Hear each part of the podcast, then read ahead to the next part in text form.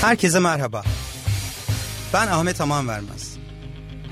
İnsan kaynakları, strateji, kültür, yönetim, liderlik, değişim, dönüşüm, mutluluk, başarı, motivasyon gibi kurumsal hayata dair pek çok konuyu konusunda uzman sürpriz konuklar eşliğinde konuşmak üzere her pazartesi saat 17-18 arası Radyo Gedik'te sizlerleyim.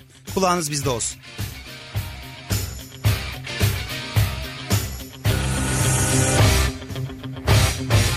Kurumsal yönetim başlıyor.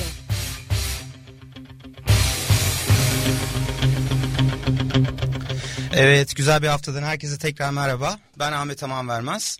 E, kurumsal yönetim programımızda bugün iş hayatımızın en önemli konularından biri olan dijital dönüşüm ve bu dönüşümün beraberinde getirdiği potansiyel fırsatlar ve yine her zamanki gibi liderlik üzerine konuşacağız. E, şahane iki değerli konuğum var bugün. E, dijital dönüşüm, akıllı liderlik, koçluk ve mentorluk alanlarında çok ciddi ve önemli çalışmalara imza atan sevgili Aylin Bozkurt Tüzmen ve sevgili Ali Tüzmen. Hoş geldiniz. Hoş bulduk. Hoş bulduk. Merhabalar. Ee, teşekkür ederim davetimi kabul ettiğiniz için öncelikle. Ee, pozitif ayrımcılıkla başlayacağım. Aylin Hanım sizi tanıyarak başlayalım keyifli sohbetimize. Peki çok teşekkür ederiz tekrar davetiniz için. Burada olmak hakikaten mutluluk ve keyif verici.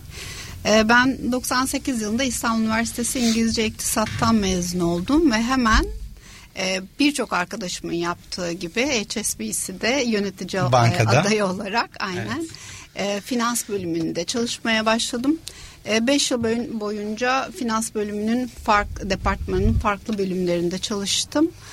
Ee, ve e, çok istediğim bir hayalim gerçekleşti. Ee, New York'tan bir iş teklifi aldım. Şahane. Ve hakikaten uça uça New York'a gittim. Ee, hayatımın en güzel 5 yılında 5 yılından bir tanesinde orada yaşadım. Ee, çok çalıştım. Çalışırken MBA yaptım. Dünyanın her yerinden insanla karşılaştım. Uluslararası iş tecrübesi e, edindim.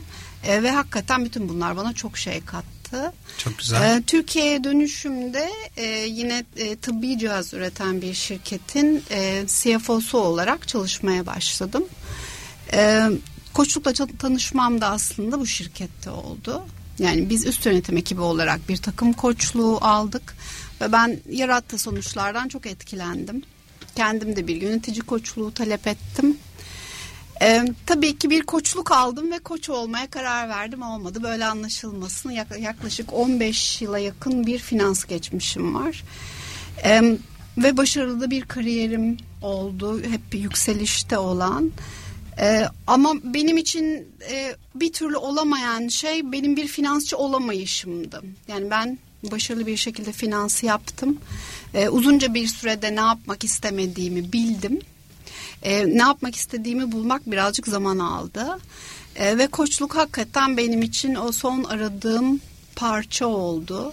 Çok güzel. Ee, o dönemde yani yaratmak istediğim etkiyi e, koçluk sağ e, yaratmak et, istediğim etki için koçluk çok etkili bir araç oldu. E, ve 7 yıl önce kendi şirketimi kurdum. E, müthiş bir iyimserlikle. e, girişimciliğin ne kadar zor olduğunu o kadar da iyi bilmeden e, ve o zamandan beri de e, koçluk hizmet veriyorum. Çok güzel aslında ismi de çok iddialı. E, evet. Dediğiniz gibi bu ilham verici anlamında High Dreams e, olarak e, onun da muhtemelen hikayesi de vardır.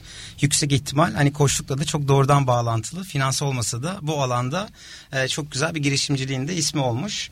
E, çok teşekkür ederim. E, şimdi zaten detaylı bir şekilde hem koçluk disiplininden tutun işte dijital dönüşüme, liderlik, insan insan odaklı hatta süreçlerimiz hakkında detaylı gireceğiz. Evet diğer konuğum sevgili e, Ali Bey, Ali Tüzmen. Evet. Sizi de tanımak istiyorum.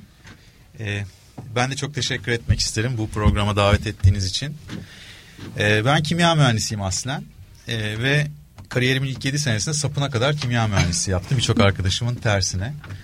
Ee, bir çimento firmasında başladım. Uluslararası Lafarge isimli Fransa hı hı. kökenli. Evet.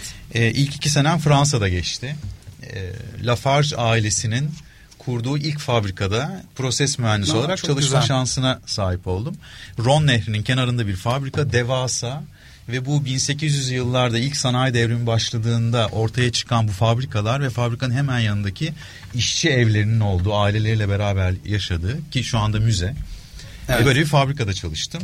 İşte bu fabrikanın ürettiği çimentolar Ron Nehri'nden Akdeniz'e, Akdeniz'den de e, Mısır'a gidip Süveyş kanalının inşasında kullanılmış. Böyle güzel bir hikayesi var çalıştığım güzel. fabrikanın.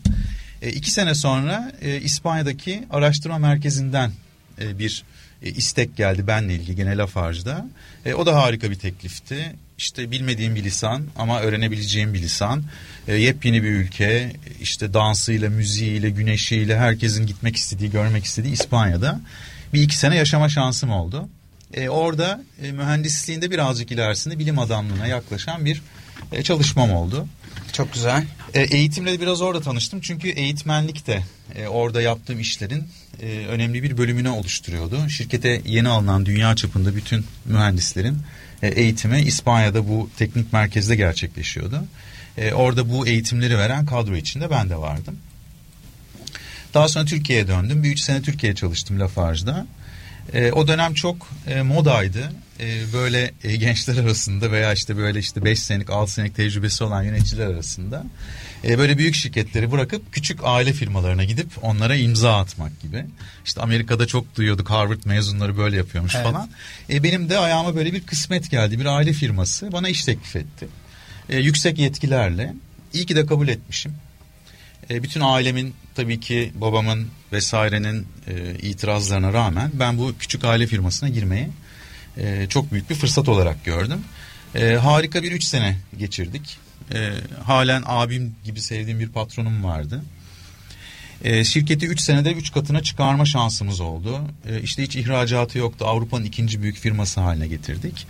E, ve daha sonrasında da Avrupa'nın bir numaralı veya dünyanın bir numaralı firması e, sat, satın aldı e, bizi. E, bu e, Shot isimli şarap bardağından teleskop camına kadar camla ilgili aklınıza ne gelirse elinizdeki iPhone'un camı da dahil olmak üzere e, üreten bir firma. E, ben bu firmada devam ettim. Ve son olarak da e, son 4 senesinde de firmanın genel müdürlüğünü yaptım. E, daha sonra da e, Aylin gibi bir girişimcilik e, hevesine kapıldım. E, e, ilk önce bir e, iç iletişimle ilgili bir girişimim oldu. Güzel başladı. E, fakat e, gezi olaylarından vesaireden biraz etkilendik. E, şimdi de e, Endüstri 4.0 üzerine yani dijital dönüşümün sanayideki yansıması üzerine 3 e, sene önce kurmuş olduğumuz 3 ortak, 3 büyük ortak, 2 tane de melek yatırımcımız var.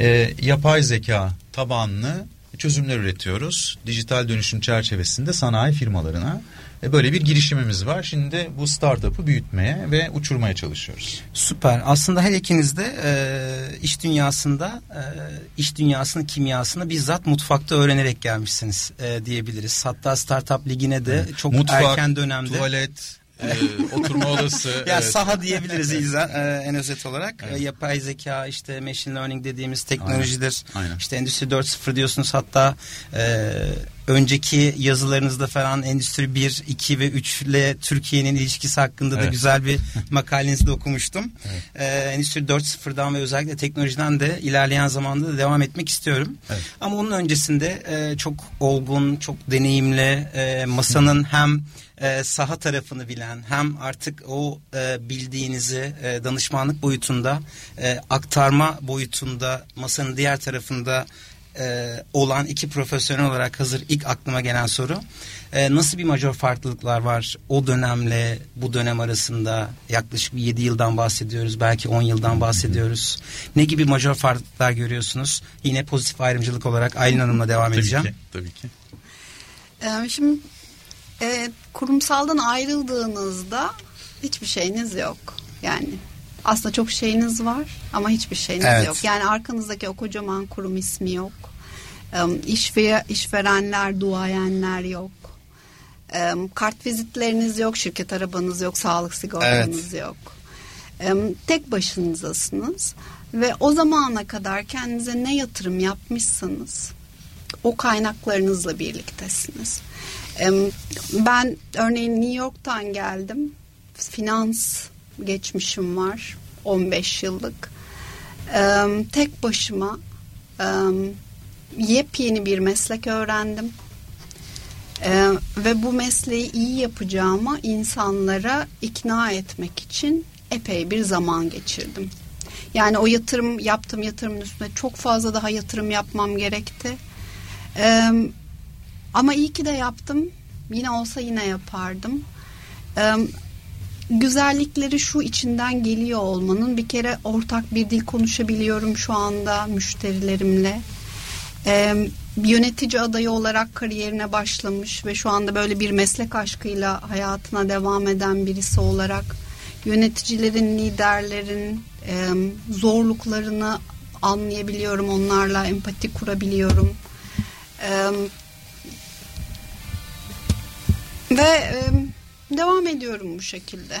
Çok güzel. Aslında e, hep müşteri boyutuyla diyoruz aslında çözüm ortaklarımıza. E, müşteriler içeriden dışarı bakıyor. Siz dışarıdan içeri bakıyorsunuz. Danışmanlığına vermiş olduğu aslında o know-how dediğimiz o bilgi birikimi, o deneyim birikimi de farklılıklarla ne yapıldığından ziyade nasıl yapıldığını odaklanan e, bir fikir veren bir meslek e, danışılan danışman boyutu da ikinci bir faz olarak düşünüyorum. Peki Ali Bey sizde, sizin gözünüzde nasıl bir majör farklılıklar var o dönemden bu döneme? E, şimdi şöyle söyleyeyim tabii ben profesyonel çalıştığım dönemde de çok fazla danışmanla çalıştım. Yani danışmanlardan hizmet aldık birçok konuda. E, tabii ki çok büyük bir know-how getiriyorlar. E, uluslararası olanlar da var. E, yerli olanlar da var. E, yeni başlamış olanlar var. Çok eski yüzyıllık e, firmalar da var. Fakat hepsinin getirdiği bir know-how var tabii ki. Her şeyden önce sizin şirketle kurduğunuz duygusal bağ onlarda yok.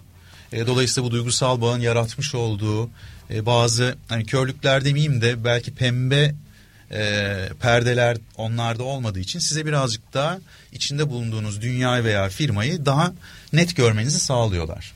E, sizin kendinize itiraf etmek istemediğiniz veya firma içinde işte ekip arkadaşlarınıza veya departmanlara çok yakıştırmak istemediğiniz e, bazı gerçekleri size e, çok net olarak gösteriyorlar. Bununla ilgili çözüm de size sunabiliyorlar. Bu bakımdan e, ben tabii ki çok büyük faydasını gördüm. E, şu anda danışmanlık da değişiyor. Danışmanlık 4.0'dan bahsediliyor. Evet. E, çünkü e, özellikle bu dört büyük denilen büyük danışmanlar tabii ki çok büyük bir know-how'ları var her konuda. E, şimdi dijital dönüşümle ilgili de tabii ki know-how geliştiriyorlar. Gartner girdi devreye. İşte e, TÜSİAD şu anda e, Boston Consulting Group'la çalışıyor. Bunlar bildiğiniz büyük devasa firmalar ve 100 senelik know-how barındırıyorlar arkalarında. Kesinlikle. Girip çıkmadıkları şirket yok dünyada. Bütün best practice'leri biliyorlar. E, fakat e, bugüne kadar olan e, işte size gelip konunuzla ilgili işte bizde şu var bunu uygulayın. Şirketlerin bunu uygulama yeteneği kadar aslında şirkette bir değişim yaratabiliyorlar. Yani şirketin uygulama yeteneği zayıfsa eğer e, yüzlük bir know-how getirseler bile şirket bunun ancak birini ikisini kullanabilir halde oluyor. Dolayısıyla şirketlerin yapabilirlikleri ve uygulayabilirlikleri çok önemli. E, yeni danışmanlık anlayışında bu danışmanlık 4.0 dediğimiz e, danışmanlık anlayışında birazcık daha şirketin yol arkadaşı olmak. O değişimi şirketten gözlemeden çıkmamak. Hatta o değişim sürecinde de şirkete danışmanlık veriyor olmak. E, o yüzden de biz e, e, ailenle dijital dönüşüm danışmanlığı yapıyoruz. Çünkü burada bir dönüşümden bahsediyoruz. Ve ben işin teknolojik boyutundayım ama ailenin de işin insani boyutunda. Çünkü insanı değiştiremezseniz şirkette istediğiniz her türlü teknolojik değişimi yaparsınız. Fakat bir müddet sonra bunu kullananlar olmaz şirkette. E, hem insana işin içine mutlaka katmak gerekiyor. Dediğim gibi danışmanlıkta biraz daha işin insani boyutunu artık ve değişim boyutunu ve kültürel değişim boyutunu işin içine alır hale geldi. Bunu diyebilirim. Şahane. Aslında danışmanlık 4.0 dediğinizde biraz daha pragmatik danışmanlığa doğru ilerliyor. Kesin, Tamamıyla pratik ve uygulanabilir sistemlerin olması. Yoksa dünyada en iyi sistemlerin e, bilinirliği yetmiyor. Bunun Tabii. tamamıyla içeride uygulanabilir olması gerekiyor. E, bu alanda da çok ciddi bir e, özellikle iş dünyasında sektörden bağımsız firmalarda bu konuda e, farkındalıkları artıyor. Aynen. Benim de gözlemlerim bu e, yönde. E, peki aslında tabii siz kimya mühendisisiniz Ali Bey. E, ben de endüstri mühendisiyim. Evet. Her türlü şeyi böyle biraz daha görselleştirme adına, biraz daha formülize etme adına e, ben danışmanlığı da e, özellikle e, bu dijital dönüşümü de bir formülize edecek olursak e, teknoloji olan e, değişkeni, insan evet. olan ve liderlik olan bir e, üç değişkeni olan bir formül olarak görebiliriz. Evet. Şimdi az önce de bahsettiğiniz Aylin Hanım'la insan konusunu, insan boyutunu, liderlik boyutunu e, derinlemesine konuşmak istiyorum. E, sizinle de teknoloji boyutunu, dijital dönüşümde teknolojinin rolünün ne olduğu konusunda evet. devam etmek istiyorum. Yine pozitif ayrımcılık olarak e, odağda insan olan, e, ve hatta Endüstri 5.0'da da e, direkt insan odaklı bir e, değişim ve dönüşümden bahsediyor olacağız. E, son bir senedir de bununla ilgili ciddi çalışmalar olduğunu biliyorum. Evet Aylin Hanım nedir bu dijital e, dönüşümde insan boyutu, değişken olarak ve liderlik boyutu anlamında sizin bununla ilgili çok ciddi çalışmalarınız da olduğunu biliyorum. E, bunlardan da kısaca e, bahsederseniz çok sevinirim. Özellikle dinleyicilerimizin de e, doğru bildiği yanlışlar ya da bilmedikleri alanlar anlamında fark yaratacağını düşünüyorum. Ben özellikle bir liderlik koçu olarak dijital dönüşümün liderliği nasıl dönüştüreceğiyle ilgilenmeye başladım. Ali tabii bir teknoloji startup'ının kurucusu olunca 25 yıldır getirdiği bir sanayi deneyimi var e, o bu devrimin acaba sanayiyi nasıl dönüştüreceğiyle ilgilenirken ben de kayıtsız kalamadım bütün bu Ali'nin devrimin içinden geçiyoruz heyecanını ve ben de liderliğe nasıl etki edeceğini her şeyden önce ben insan olarak bundan nasıl etkileneceğim? Mesleğim nasıl etkilenecek? İşte koçluğu yapay zekaya mı kaptırıyorum? Yıllarımı verdim çok sevdiğim bir şey buldum. Elimden mi gidiyor bu? Korkuları ve kaygılarıyla ve merakıyla da e, araştırmaya başladım. E, ve aslında çok da az kaynağa ulaşabilirken ve birkaç yıl önce şu anda evet çok fazla konuşuyoruz bu konuyu ve oldukça kaynaklar da gelişti. E, her şey daha akıllı hale geliyor. Yani telefonunuzdan tutun da evdeki kahve makinenize kadar. Şehirlerimiz daha akıllı hale geliyor. Fabrikalarımız daha akıllı hale gelecek Endüstri 4.0 tamamlandığında. Biz liderler olarak nasıl akıllı hale geliyoruz araştırmaya başladım. Ve aslında e, yaklaşık artık tabii 20 yıla e, varan iş tecrübemle birlikte hep altta olan inancım benim herkesin bireysel olarak lider olması gerektiğiydi. Şu bununla neyi kastediyorum? Hepimizin güçlü yönleri var ihtiyaç duyduğunda bu güçlü yönleri ortaya çıkarıp inisiyatif alıp katkımızı ortaya koyabilmeliyiz hepimiz. Benim liderlik tanımım bu. Yani aslında bireyselden kolektife dönmesi gerektiğiydi inancım e, liderlikle ilgili ve yeni çağda topladığım bütün bilgiler datalar, veriler e, bunu destekledi. E, mesela e, IBM'in 1500 tane global CEO ile yaptıkları bir araştırma var. Ve bu araştırmanın sonuçları diyor ki e, bu 1500 tane başarılı CEO artık o kadar hızlı değişiyor ki her şey ve her şey o kadar çok birbirine girmiş bir halde ki girift bir halde ki ve inanılmaz bir bilgi bombardımanının içerisindeyiz. Birazdan Ali bahsedecek veri büyük veri hale geldi. Enformasyon seli. Aynen. Evet. Bütün bunlar gerçek zamanda akıyor. Bütün sistemler birbirine bağlı. Yepyeni jenerasyonlar giriyor sürekli liderlik ettiğimiz kültürün içerisine. E, bütün bunlar artık bir kişiden beklenemeyecek kadar fazla. Dolayısıyla zaten bu 1500 CEO'nun yarısı da açık bir şekilde bunun tek başına üstesinden gelemeyeceğini söylüyor. Dolayısıyla da liderliğin aslında tanımı değişiyor. Bütün bu olan biten değişimler ne bunlar çok kısaca bahsedeyim. Ee, işte çok fazla bilgi var durmadan veri topluyoruz. Bu da bir sürü ürünü kişiselleştirmemizi gerektiriyor. Dolayısıyla ne oluyor? Yaratıcılığın ve inovasyonun doğası değişiyor artık. E, artık tek kişi de yaratamıyor bu sürekli bir kişi için e, beklenilen yaratıcılığı ve yaratıcılığın doğası ve hızı da değişiyor. Yani artık yaratıcılık da kolektif hale gelmeye başlıyor e, bütün bu uzmanlık ve yaratıcılık isteyen e, yeni meslekler işte e, üç boyutlu tasarımcılar, veri bilimcileri, ağ mühendisleri, yeni yeni ihtiyaçlar doğuyor yeni çağla birlikte. Onların becerileri de değişiyor. Bambaşka modellerde çalışması gerekiyor kurumların. Çünkü bu insanlar artık mobil olarak sürekli bağlantı halinde. İlla ki bir ofise gidip çalışmaları gerekmiyor. Ve aslında zamanda iç içe geçiyor. Yani sürekli çalıştığımız ve sürekli aslında eğlendiğimiz iş, iç, iş zamanıyla boş zamanını iç içe geçtiği zaman tanımı bile değişiyor artık ve kolektif olarak öğrenmeye başlıyoruz. Çünkü sürekli birbirimize bağlıyız, birbirimizden öğrenir haldeyiz. Şirketler de artık bunu kullanıyor. Mesela bir ürün geliştirecekse bunu bir network'e sunuyor. Ee, başından sonuna kadar ürün fikrinden e, onun müşteriye ulaştırılmasına kadar olan bütün proseslerde bu network'ün kaynağını kullanıyor. Yani artık kurumların da sınırları dışarı doğru taşıyor. Ee, ve şeffaf hale gelmeye başlıyor aslında biraz daha kurumlar. Dolayısıyla bütün bu değişiklikler liderliği de Tanımını hiyerarşik bir yapı olmaktan çıkarıp yani sadece tek bir kişinin üstlendiği yukarıdan aşağıya olan e, dolayısıyla daha statik ve e, kurum merkezli olmaktan çıkarıp e, daha dinamik ağ merkezli ve otoriteden bağımsız yani kimin bilgisi kimin uzmanlığı varsa süreç içerisinde neye ihtiyaç varsa onun karşılandığı bir e, süreç haline getiriyor. Dolayısıyla da liderlik bireyselden kolektife dönüşüyor. Bütün bu söylediğim e, değişiklikler yüzünden.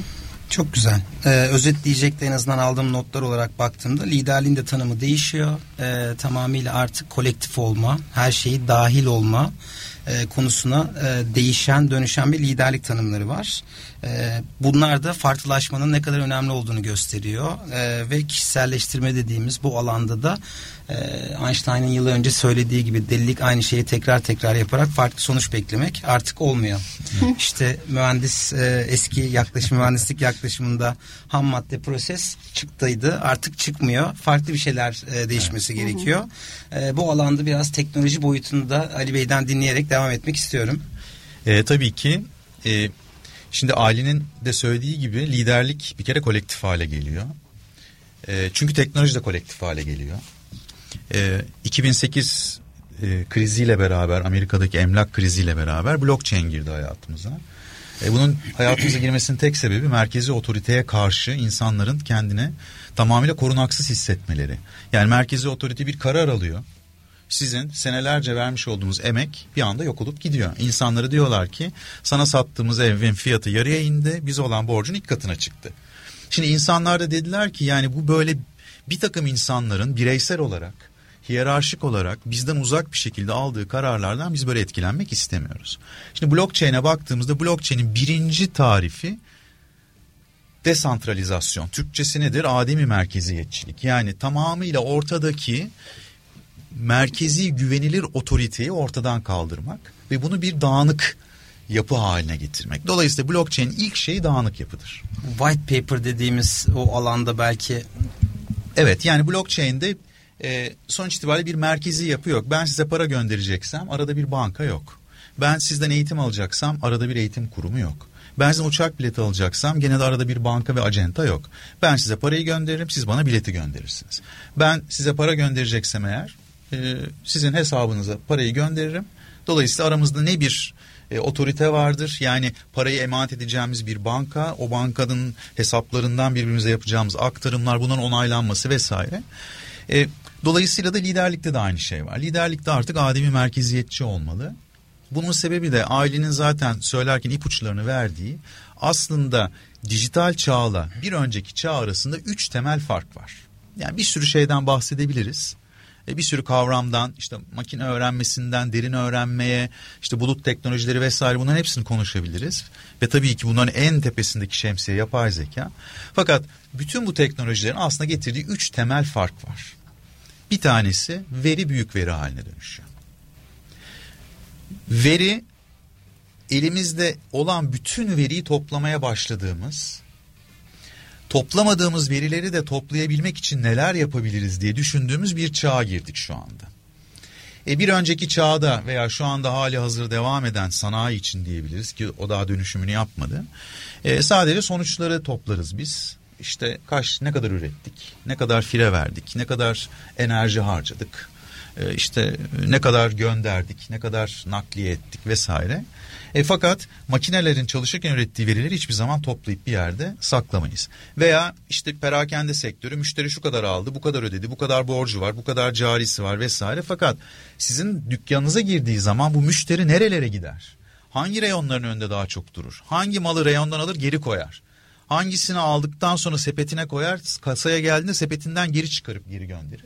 Bütün bunlar sizin dükkanınız içindeki hareketleri bile artık e, kaydeden ve bunun verilerini toplayan bu verilere göre müşteri davranışıyla ilgili olarak e, pazarlama politikalarını, ürün ve fiyat politikalarını ortaya koyan e, bir yapının içindeyiz. Dolayısıyla veri tamamıyla büyük veri haline dönüşüyor.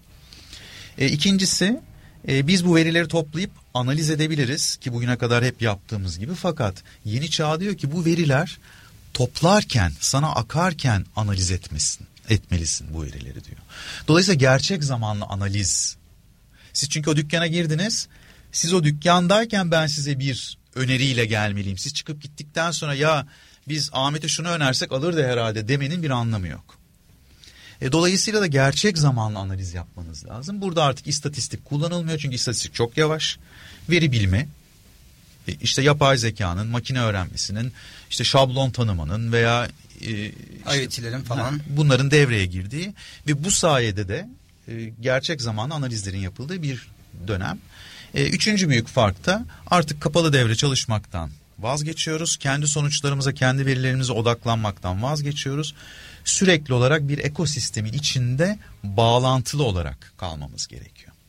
Eskiden de biz bağlantı kuruyorduk. İşte istediğimiz zaman bağlantıya geçiyorduk ama şimdi öyle şimdi sürekli olarak devam eden bir hiper bağımlılık ve bağlantılılık söz konusu. E şöyle söyleyeyim e, uzun lafın kısası üç tane temel fark var dedik. Büyük veri, gerçek zaman ve sürekli bağlantılı olmak. Bunlardan biri eksikse dijital çağın ucundasınız ama daha içine girmediniz anlamına. Çok güzel. Ee, çağın da nasıl dönüştüğünü, e, bu ihtiyaçlar halinde nereye doğru evrildiğini de çok güzel özetlediniz. Evet. Ben tekrar e, bu konuyu da e, notlarımı aldım. E, veri artık büyük veriye e, yerini evet. bırakıyor. E, analizler artık gerçek zamanlı zaman. analizleri. E, bu reaktif dediğimiz hani olay olduktan sonra yapılan analiz yerine gerçek zamanlı. O da var. O devam edecek devam ediyor. Ki. Onun yanına bunu da ekleyeceğiz. Kapalı devre dediğimiz e, o sistemlerinde artık tamamıyla e, bağlantılı, hiper bağlantılık evet. döneminin evet. devreye girdiğini söylüyoruz. Ya Aylin çok güzel söyledi. Artık ekosistemi düşünmesi gereken liderler var. Ekosistemi. Evet. Yani hangi ekosistemin içindesiniz ve onu topyekun nasıl iyileştiririz? Tabii. E, aslında güzel de özetledi Aylin Hanım. O hiyerarşik bir liderlik falan söz konusu değil. Network bağlantılı. Evet. Bu tamamıyla e, cycle anlamında devam eden birbiriyle bağlantılı bir e, liderliğe doğru da dönüşüyor. Kolektif dediğinizden de onu anlıyorum. E, blockchain dediniz. Burada da ben e, bir e, konuğum çok güzel bir özetlemişti. Kapitalizme karşı oluşmuş evet. anarşist bir e, yapılanma aslında. Evet. Baktığımızda e, güzel bir şekilde aklımda kaldığı için onu da paylaşmak istedim. E, tam aslında yavaş yavaş vitesi de arttırma zamanı geldi ama bu heyecanı da sizinle paylaşmak istiyorum. Bir es vermek adına güzel bir teknolojiyi e, barındıran belki e, dijitali gösteren bir müzik arasıyla e, kaldığımız yerden devam edelim olur mu? Tabii ki.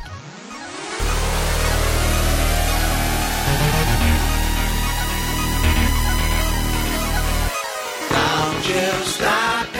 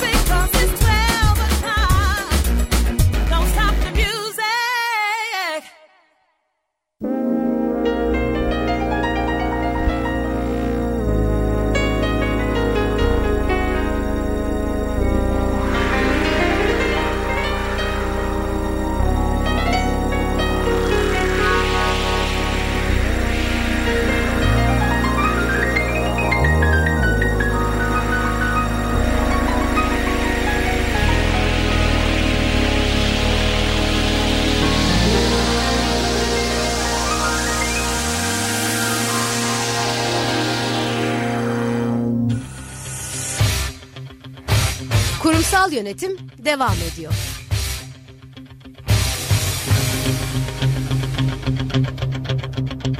Evet, e, keyifli sohbetimize kaldığımız yerden devam ediyoruz. E, şimdi özellikle Ali Bey'in son kapanışta, ilk fazın kapanışında Endüstri 4.0'a e, bir atıfta bulundu.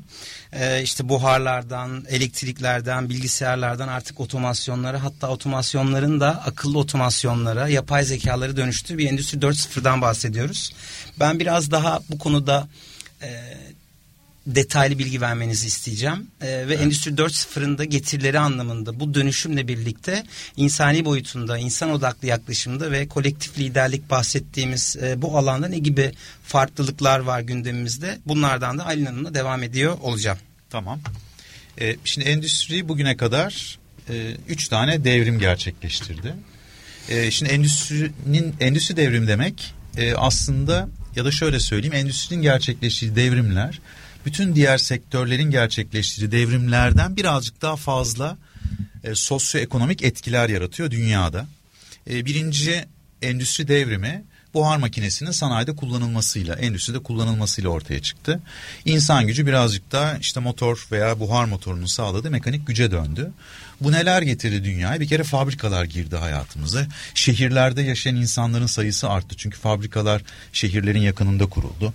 Kömür diye bir e, enerji kaynağı. enerji kaynağı hayatımıza girdi. Sadece kömür üretmekle yükümlü şehirler kuruldu dünyada. Türkiye'de Zonguldak vardır evet. örneğin. Tamamıyla kömür odaklıdır. Belçika'da kuruldu, Almanya'da kuruldu bu şehirler. Kuzey Fransa'da kuruldu. E, ikinci sanayi devrimi elektriğin sanayide kullanılmasıyla. E, burada da e, hayatımıza seri üretim hatları geldi.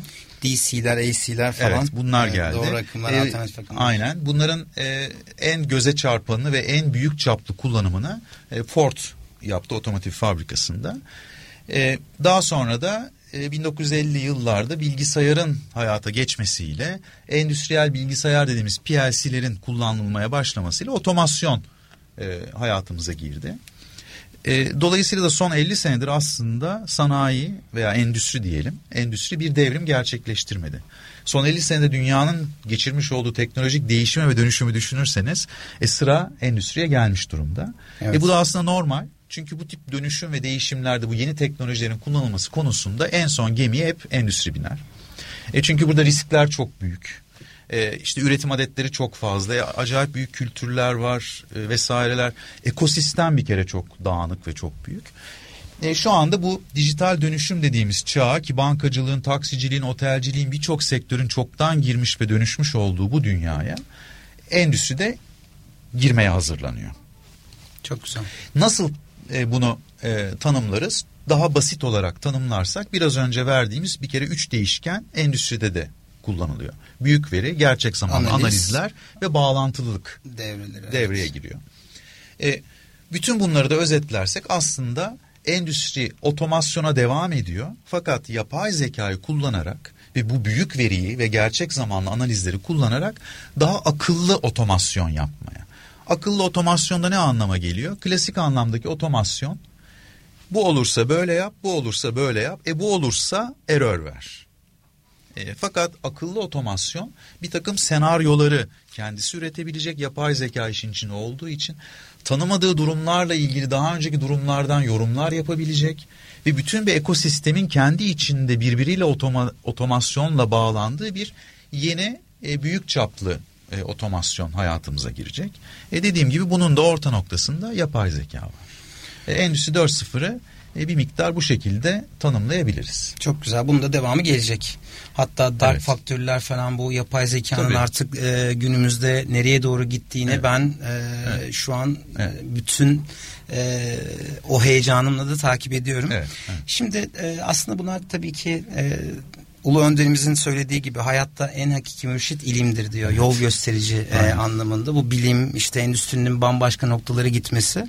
E, bu alanda tabii Türkiye'nin de e, şu an nerede olduğunu, Endüstri 4.0'dan e, ne anlıyorlar ve neredeyiz? Özellikle hani hizmet sektörü de olsun, e, üretim sektörleri de olsun. E, bu alanlarda neredeler? Bakış açıları nerede? Bunları da merak ediyorum açıkçası. Hazır sizi yakalamışken. Evet. Ee, şöyle söyleyeyim ben e, Endüstri 4.0 ile ilgili konuşmalar yapıyorum. Yaklaşık bir 30 tane konuşma oldu. E, bu konuşmalarıma şöyle başlıyorum. Endüstri 3, Türkiye 0 diye başlıyorum. e, çünkü Türkiye bugüne kadar 3 tane endüstri devrimini kaçırmış bir evet. ülke. Ee, hani futboldan devam edersek e, bu dakikalarda bir gol atmamız gerekiyor evet. ki hani 3-1'e getir, getirelim maçı. Belki iki devrim sonra beraberliği yakalarız. Evet. Ama maç 4-0'a giderse bilmiyorum ülke olarak bu maçı bırakır mıyız? Artık evimize döner miyiz? Evet. Ee, dolayısıyla da şöyle söylemek lazım. Türkiye'nin artık dördüncü endüstri devrini kaçırma lüksü yok. Çünkü Türkiye bir endüstri ülkesi ve endüstri ülkesi olmak konusunda da ciddi bir vizyon seneler önce ortaya koymuş olan bir ülke. E, dolayısıyla endüstrinin yeni geldiği çağın dışında kalması e, söz konusu olmamalı. E, dünya nerede dersek Türkiye'nin nerede olduğunu anlamak açısından e, bir kere tren hala garda duruyor. Tren kalkmış 3-4 istasyon gitmişti biz de arkasından koşarak yetişmeye çalışıyoruz gibi bir durum yok.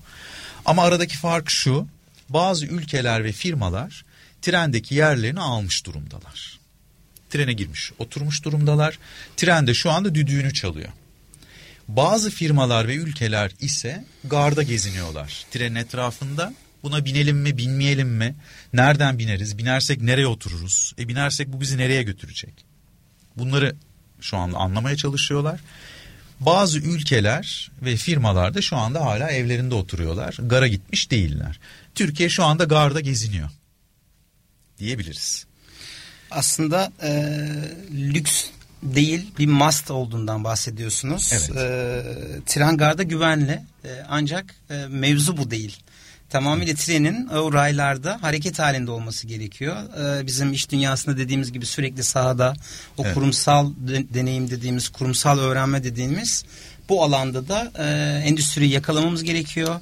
E, sonrasında da bunların e, kazanımlarıyla da geleceğe odaklanmamız gerekiyor şeklinde özetleyebiliriz. Evet ama şöyle de söyleyeyim çok pardon dinleyicilerimizin Tabii. de hani e, sonuçta bir kara tablo yok. Biz hala gardayız. Trende kaçmış değil. Dolayısıyla trene binme şansımız mevcut. Bununla ilgili de bir irade koyulmuş durumda şu anda Türkiye'de. E, hem e, siyasi alanda bir irade konulmuş durumda. STK'lar, üniversiteler, e, ve bazı sanayi kuruluşları bununla ilgili çok ciddi bir iradeyi ortaya koymuş durumdalar. Birlikte çalışmayı e, öğrenmek konusunda bazı zorluklarımız olabilir. Çünkü bunların hepsi kendi e, bakış açılarıyla bütün olayı kendi taraflarına çekmeye çalışmadan ülkenin ortak istekleri ve ülkenin ortak menfaatlerinde buluşmayı başarırlarsa ki şu ana kadar bununla ilgili de pozitif e, sinyaller görüyorum ben. E, Türkiye'nin önü açık. E, özellikle 6 tane STK var. Bunlar e, büyük STK'lar. İşte TÜSİAD, e, MÜSİAD, TOP, TİM, TTGV. E, bütün bunlar şu an itibariyle. STK'lar evet. Evet bu STK'lar çok aktifler bu konuda. E, öncülük ediyorlar. Bazı firmalar var ee, ki bir tanesinin ismini de söylemek isterim. Siz dediniz rahat tabii olun. Ki, tabii ki. e, Arçelik bu konuda e, Türkiye'de çok güzel bir abilik ediyor. Buna çok soyundu. E, ben de bir Türk olarak ve bir e, sanayici olarak veya sanayide çalışmış bir insan olarak da e, bunun ismini söylemekte ve e, kendilerine olan teşekkürümü burada ifade etmekte de e, etmekten de mutluluk duyarım. E, tabii ki bunun gerisi gelmesi gerekiyor. E, bu iradenin devam etmesi ve ortak amaç doğrultusunda da bir araya bu birlikteliğin devam ederek Türkiye'nin bu trene binmesinin sağlanması. Çok güzel. Hedefimiz. Aslında yavaş yavaş acele ediyoruz. Ee, biraz daha bunu hızlandırmamız gerekiyor diye düşünüyorum. Peki evet. e, bu noktada birçok e, danışman boyutunda e, hizmet veriyorsunuz. Evet. Hem e, üretim sektörlerine evet. hem hizmet sektörlerine.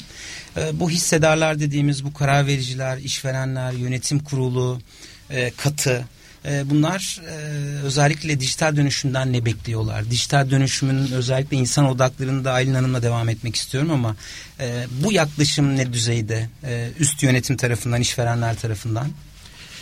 şimdi şöyle söyleyeyim Türkiye'deki tabii ki ben endüstri tarafını konuşabilirim evet. genel itibariyle. Çünkü danışmanlık verdiğim sektörler endüstri tarafı. Hı hı. şimdi endüstri tarafını ikiye ayırmak lazım. Bir ana sanayiler, iki yan sanayiler hani diğer sanayileri de tabii ki evet. dışında tutmayalım ama Türkiye'de çok ciddi bir otomotiv ana sanayi var. Etrafında kümelenmiş, çok gelişmiş ve dünya çapında firmalar haline dönüşmüş gene yerli firmalarımız var otomotiv yan sanayi olarak. Keza beyaz eşya da aynı şekilde. Bunun tekstili vesairesine sayarsak Türkiye aslında ortada ana sanayilerin bulunduğu ki bu ana sanayilerde uluslararası büyük firmalar etrafında da yerleşmiş olan güçlü bir yan sanayisi var Türkiye'nin. E, ana sanayiler genel itibariyle aslında bu tip e, konularda e, öncülük ediyorlar ve yan sanayilerini mecbur bırakıyorlar. Evet. E, şu anda tabii ki e, hani ana sanayiler daha çok daha büyük çaplı danışmanlarla çalışıyorlar. E, ben birazcık daha yan sanayi e, olan firmalarda e, daha çok e, çalışıyorum. E, tabii onlar da ana sanayinin birazcık e, onları e, çekeceği noktayı görmeye çalışıyorlar. E, ana sanayinin onları yavaş yavaş mecbur edeceği noktalara doğru hareketlenmeler başladı. Çünkü bunu yapmazsanız ana sanayinin ekosistemi içinde artık yer alamayacaksınız. Evet. Bu ekosistemin gereklerini yerine getirmekte Endüstri 4.0'ın şartlarını yerine getirecek bir yol haritasıyla artık yavaş yavaş e, bu dönüşüme başlamak gerekliliği. E, büyük e, yan sanayiler bunun şu anda yavaş yavaş farkına varıyorlar. Çünkü ana sanayiler bunu çok ciddi olarak konuşmaya başladılar. Çok güzel. Aslında bunların konuşuluyor olması, bunun farkındalığının da artıyor Tabii. olması e, geleceğe umutla bakmamız için çok önemli göstergeler. Şimdi ana sanayi için çok büyük bir verimlilik var bunun arkasında. Kimse bu verimliliğe gözünü kapayamaz. Evet. Ee, yani bu verimliliği ben almayacağım diyemez kimse. Evet. E, bu verimlilik de ekosistemi topyekün e, dönüştürdüğünüzde ortaya çıkan bir verimlilik. Dolayısıyla ana sanayide diyor ki benle çalışmak istiyorsan bu ekosistem içine gireceksin. Evet. Bu ekosistem içine girmenin de şartları bunlar. Evet. Kesinlikle. Aslında e, bahsettiğiniz gibi dijital çağın üç temel farkı getirdiği, beraberinde getirdiğinde analizden bahsettiniz. Evet. Bu analizde de herkes analiz yapıyordu. E, özellikle 2000'li yıllara kadar. Ama kimse bu analiz sonrasında çıkan e, sonucu, hipotez, antitez gibi bu tür alanlarda bir sonrakini e, evet. aksiyon adımlarını e, çok gözden kaçırıyordu. Bir de bu analizi büyük veriyle, bütün ekosistemin verisiyle ve evet. gerçek zamanlı yaptığınız düşünün. E, kaybettiğiniz birçok şeyi kaybetmeden anında eylem alma ve anında karar alma şansınız oluyor. Yani network ve bağlantı nereye doğru gidiyor e, şaşkınlıkla ve heyecanla takip ediyorum. Evet. Peki e, çok teşekkür ederim Ali Bey. E, çok güzel özetlediniz. Özellikle diğer tarafta Endüstri 4.0 ve işveren tarafını. Şimdi bu dijital çağda e, Aylin Hanım'la devam etmek istiyorum. Evet. Özellikle dijital çağda insanı bekleyen yenilikler nedir? E, bu yeni dünyada içerisinde insan olan, odağa insan olan e, kendine ait bir anlam bulabilme konusunda da e, bir liderlik konuları da ön planda. Burada neler dönüş, dönüşüyor dijital dönüşümde? Hem insan hem beceriler hem yetkinlik dediğimiz bu bilgi beceri ve deneyimlerin toplamı nereye doğru gidiyor ve gelecekte nasıl beceriler bizi hayatta tutacak? Bunlar hakkında da son e, programımızın son kısmında da bu konularla devam etmek istiyorum. Şimdi her şey daha akıllı hale giderken tabii ki insan da yerinde saymayacak ve o da akıllı hale e, daha akıllı olmanın yollarını e, arayacak ve bunu yaparken de teknolojiden korkmayıp teknolojiyi yanına alarak bunu yapacak. Yani yapay zeka bize rakip değil, yapay zeka bizim yanımızda bizi güçlendiren bir araç olarak hayatımızda yer almaya devam edecek. Zaten bilmediğimiz bir sürü alanda da aslında yapay zeka şu anda hayatımıza etki ediyor. Yani korktuğumuz kadar da ürkünç bir şey değil yapay zeka. çok özetle benim belirlediğim üç tane akıllı nitelik var liderlerin daha akıllı hale gelmesi, e, bireyselliğin kolektifte, e, e, liderliğin bireyselden kolektife dönüşürken e, sahip olmamız gereken üç tane akıllı nitelikten e, ilki dijital akıllı olmak. E, tanımı çok kısaca e, en son teknolojiye sahip olmak ya da teknolojiyi çok iyi bilmek değil dijital akıllı olmak. Ama şu ana kadar konuştuğumuz bütün bu e, inovasyon ve akıllı teknolojilerin hayatımızı nasıl değiştireceğine, nasıl dönüştüreceğine dair geniş bir vizyona sahip olmak. Bu eğer bir kurumda yöneticiysek, bir çalışansak yaptığımız işi nasıl dönüştürecek? Ee, birey olarak, biz insanlar olarak bu hayata niçin geldik? Nasıl bir anlam yaratmak istiyoruz? Ve bu anlamı yaratırken de teknolojiden nasıl yararlanabiliriz? Çünkü inanılmaz bir hızla ilerliyor ve hayatımıza etki ediyor. Biz şu anda burada konuşurken bile muhtemelen yeni bir teknoloji icat edildi. Kesinlikle. etkisinde olacak. E, bunu yapabilmek için de sürekli öğrenen bir zihniyete ihtiyaç var. Yani hayat boyu öğrenmemiz gerekiyor artık. Yani üniversiteye girdik bitti değil. E, ben 43 yaşındayım. E, 7 yıldır e, bu meslekteyim. E, mezun olduğumdan beri eğitim almadığım, her gün bir şey öğrenmediğim, küçücük de olsa bir günüm hakikaten yok. Dolayısıyla hep öğrenme sürecinin farkında olmak, öğrenmek için bütün fırsatları belirlemek, deneyimden öğrenmeye çalışmak, hangi yollardan öğreniyoruz onu fark edip bunu iyileştirmeye ve farklı yönlerden de kendimizi geliştirmeye çalışmak çok önem kazanıyor.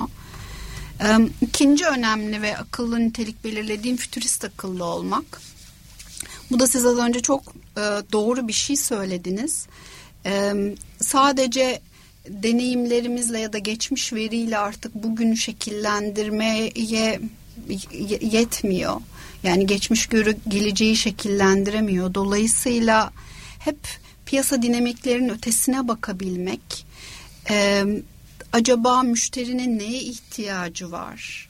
Bunu şimdiden fark edip o beklentiyi karşılamak için çalışabilmek. Dolayısıyla bunun için de girişimci bir zihniyete sahip olmak gerekiyor. Ali ile hep konuşmalarımızda vurguluyoruz. Girişimci olmak için illaki kurumsaldan ayrılıp kendi şirketinizi, kendi girişiminizi kurmanıza gerek yok. Herhangi bir kurumun içerisinde çalışırken de bu zihniyete sahip olabilirsiniz. Ne yapıyor girişimci zihniyet? Aslında sürekli statükoyu sorguluyor. Yani olanı veri olarak kabul etmiyor. Ya öyle olursa ya böyle olsaydı sürekli o koşulları e, alt üst etmeye çalışıyor. Ee, ve hep işe yeni başlayanların zihniyeti var. Ben arkadaşlarımıza e, belki önerebileceğim en önemli şeylerden birisi bu. Ben bilirim zihniyeti hakikaten öğrenmeyi çok kapatan, ilerlemeyi çok kapatan bir zihniyet.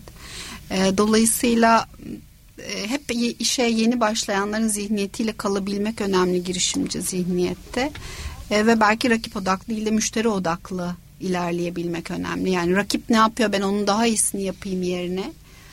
E, ben müşteri deneyimini nasıl farklılaştırma e, farklılaştırabilirime odaklanmak. E, çünkü bütün bu akıllı teknolojiler şimdi bambaşka müşteri deneyimleriyle çok yıkıcı iş modelleriyle hayatımıza giriyorlar ve bir sabah bir kalkıyoruz ki e, yaptığımız iş hani, halı altımızdan çekilmiş bambaşka bir iş bambaşka bir şekilde yapılır hale gelmiş. E, bütün bunları için geleceği hayal etmek oraya nasıl gideceğimize kafa yormayı gerektiriyor. E, üçüncü ve son akıllı nitelikte çok önem veriyorum ben buna. İşbirlikçi ve rekabetçi akıllı. E, bu İngilizce'de iki tane kelimenin e, birleşmesinden oluşuyor. Türkçe'de henüz bunun için tek bir kelime yok. Yani çok mu yeni bir şey işbirliği yapmıyor muyduk daha önce? Evet yapıyorduk ama bu iki farklı anlayış getiriyor e, akıllı nitelik haline getiren bunu. Birincisi sizden çok farklı olanlarla işbirliği yapabilmeniz. E, ikincisi de rakiplerinizle de işbirliği yapabilmeniz. E, bu da çok alışa geldiğimiz bir e, yaklaşım değil. E, Ali'nin dediği gibi e, biz rakiple işbirliği yapabilmek ne demek? E, mümkünse hatta rakibi ortadan kaldırmaya çalışıyorduk şimdiye kadar. E, bu yeni çağda e, yani yeni bir çözüm üretmek ya da tüm taraflara daha fazla değer katabilmek için yeni bir ürün ortaya çıkarabilmek için e, artık rakiplerimizle de işbirliği yapabilmemiz gerekiyor. E, bunun için de bir bolluk zihniyeti gerekiyor e, bolluk zihniyeti içinde ne gerekiyor? Bir kere paylaşırsak e, hepimiz için yeterince hatta daha fazlası var inancına sahip olmak gerekiyor. İkincisi de e, benden uzaklaşıp biz düşüncesine yaklaşmamız biz gerekiyor. Evet hala bu alanda. Çok güzel. Özetleyecek de olursak e, üç tane önemli beceri geleceğe taşıyacak bizi anladığım kadarıyla özetlediğiniz e, doğrultuda dijital akıllı olmak, hı hı. E, futurist akıllı e, olmak, işbirlikçi ve rekabetçi akıllı olmak. E, aslında burada bunların hepsini de kapsayan Mümin Sekban'ın çok güzel bir e, kitabında bir alıntı paylaşmak istiyorum. İşte alın teri yerine akıl teri diyor. e, burada da hani aklımızı daha çok kullanma, biz bilincini yaratmaya yönelik tek başımıza değil kolektif olarak Kesinlikle. her şeyi dahil etme. Aslında kuşaklar da şu an bunu bekliyor. Özellikle şu an kapıda olan Z kuşakları bizi e, bu alanda çok ciddi bir noktaya getiriyor. E, ben özetleyecek olursam nasıl geçtiğini anlamadım. Bir saati geride bıraktık.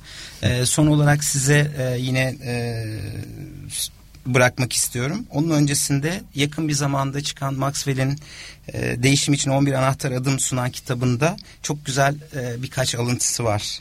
E, onu paylaşmak istiyorum. E, hedefler bizi daha iyi yapmayı sağlar. Gelişim ise daha iyi olmayı diyor kendisi. E, gerçek liderlik ve değişim almak değil vermekle alakalı. E, o yüzden hani bu alanda da e, farkındalığın giderek arttığını duymak sizin gibi profesyonellerden bunlar e, çok güzel konular. E, ben çok teşekkür ederim. E, bunun sonrasında özellikle sizin bu alanlarda hem dijital dönüşüm, liderlik ve odağa insan olan bu yaklaşımlarda işte koçluktan mentörlüğe kadar e, çok ciddi çalışmalarınız var. Yakın zamanda da çalışmalarınız var. O yüzden e, son olarak bu çalışmalarınızdan da bahsetmenizi istiyorum. Özellikle dinleyicilerimizin de mutlaka not edeceklerinden eminim. Belki Ali Bey devam eder. Belki siz devam edersiniz son olarak e, bu konularla kapatmayı düşünüyorum. Ee, bizim en yakın e, tarihte gerçekleşecek olan etkinliğimiz yarın. Çok yakın. Çok güzel. Ee, yarın, Gelecek geldi. Evet. 8 Ekim. Evet. 8 Ekim e, 19.30'da e, Joint Idea'da, Kanyon'da e, 2 saat kadar süren bir diyalogumuz var e, Aylin'le. Koçvari diyaloglar. E, Aylin koç olduğu için güzel soru soruyor. E, ben de e, konuşmayı sevdiğim için ben de cevap veriyorum. E, fakat son etkinliğimizde Aylin birazcık daha fazla e, hani e, benden de soru aldığı için Evet. e, daha etkin oldu. Çok güzel bir sohbet yapıyoruz. Sohbetimizin konusu tamamen bugün konuştuğumuz şeyler aslında. Dijital dünyada insan e, bugüne kadar e, bu gezegen üzerindeki en başarılı canlı olan insan bundan sonra da bu başarısını nasıl devam ettirecek dijital çağın içinde. E bunları anlatıyoruz. Benim girişimcilik deneyimimin üzerine de biraz kuruyoruz. Ben neler yaşadım e, bu dijital dönüşüm deneyimim içerisinde bu yaptığım girişimle birlikte. Bunları konuştuğumuz bir etkinliğimiz var. Yarın saat 19.30'da Joint Idea Kanyon'da. Dinleyicilerimiz not alsın. Evet. Evet. Ee, Okey harika. Ee, tabii yine pozitif ayrımcılık olarak Aylin Hanım başta size çok teşekkür ederim. Ben teşekkür Ee, aynı zamanda Ali Bey'e de e, nazik e, katılımlarınız için. Ee, ben anladığım kadarıyla şimdiden sizden de bir e, söz almak istiyorum. Bu yetmedi bana. Bilmiyorum Öyle muhtemelen dinleyicilerimize de yetmedi. Ee, başka konularla yine böyle bir e, geleceğe yön veren konular üzerine sizin de uzmanlık olduğunuz e, uzman olduğunuz alanlarda e, tekrar başka bir e, program sözü almak istiyorum sizden. Seve Seve seve. seve. Okey Evet. harika anlaştık. Çok teşekkür ederim herkese teşekkür dinleyenlere. ederiz. E, haftaya görüşmek üzere hoşçakalın. Kurumsal yönetim sona erdi.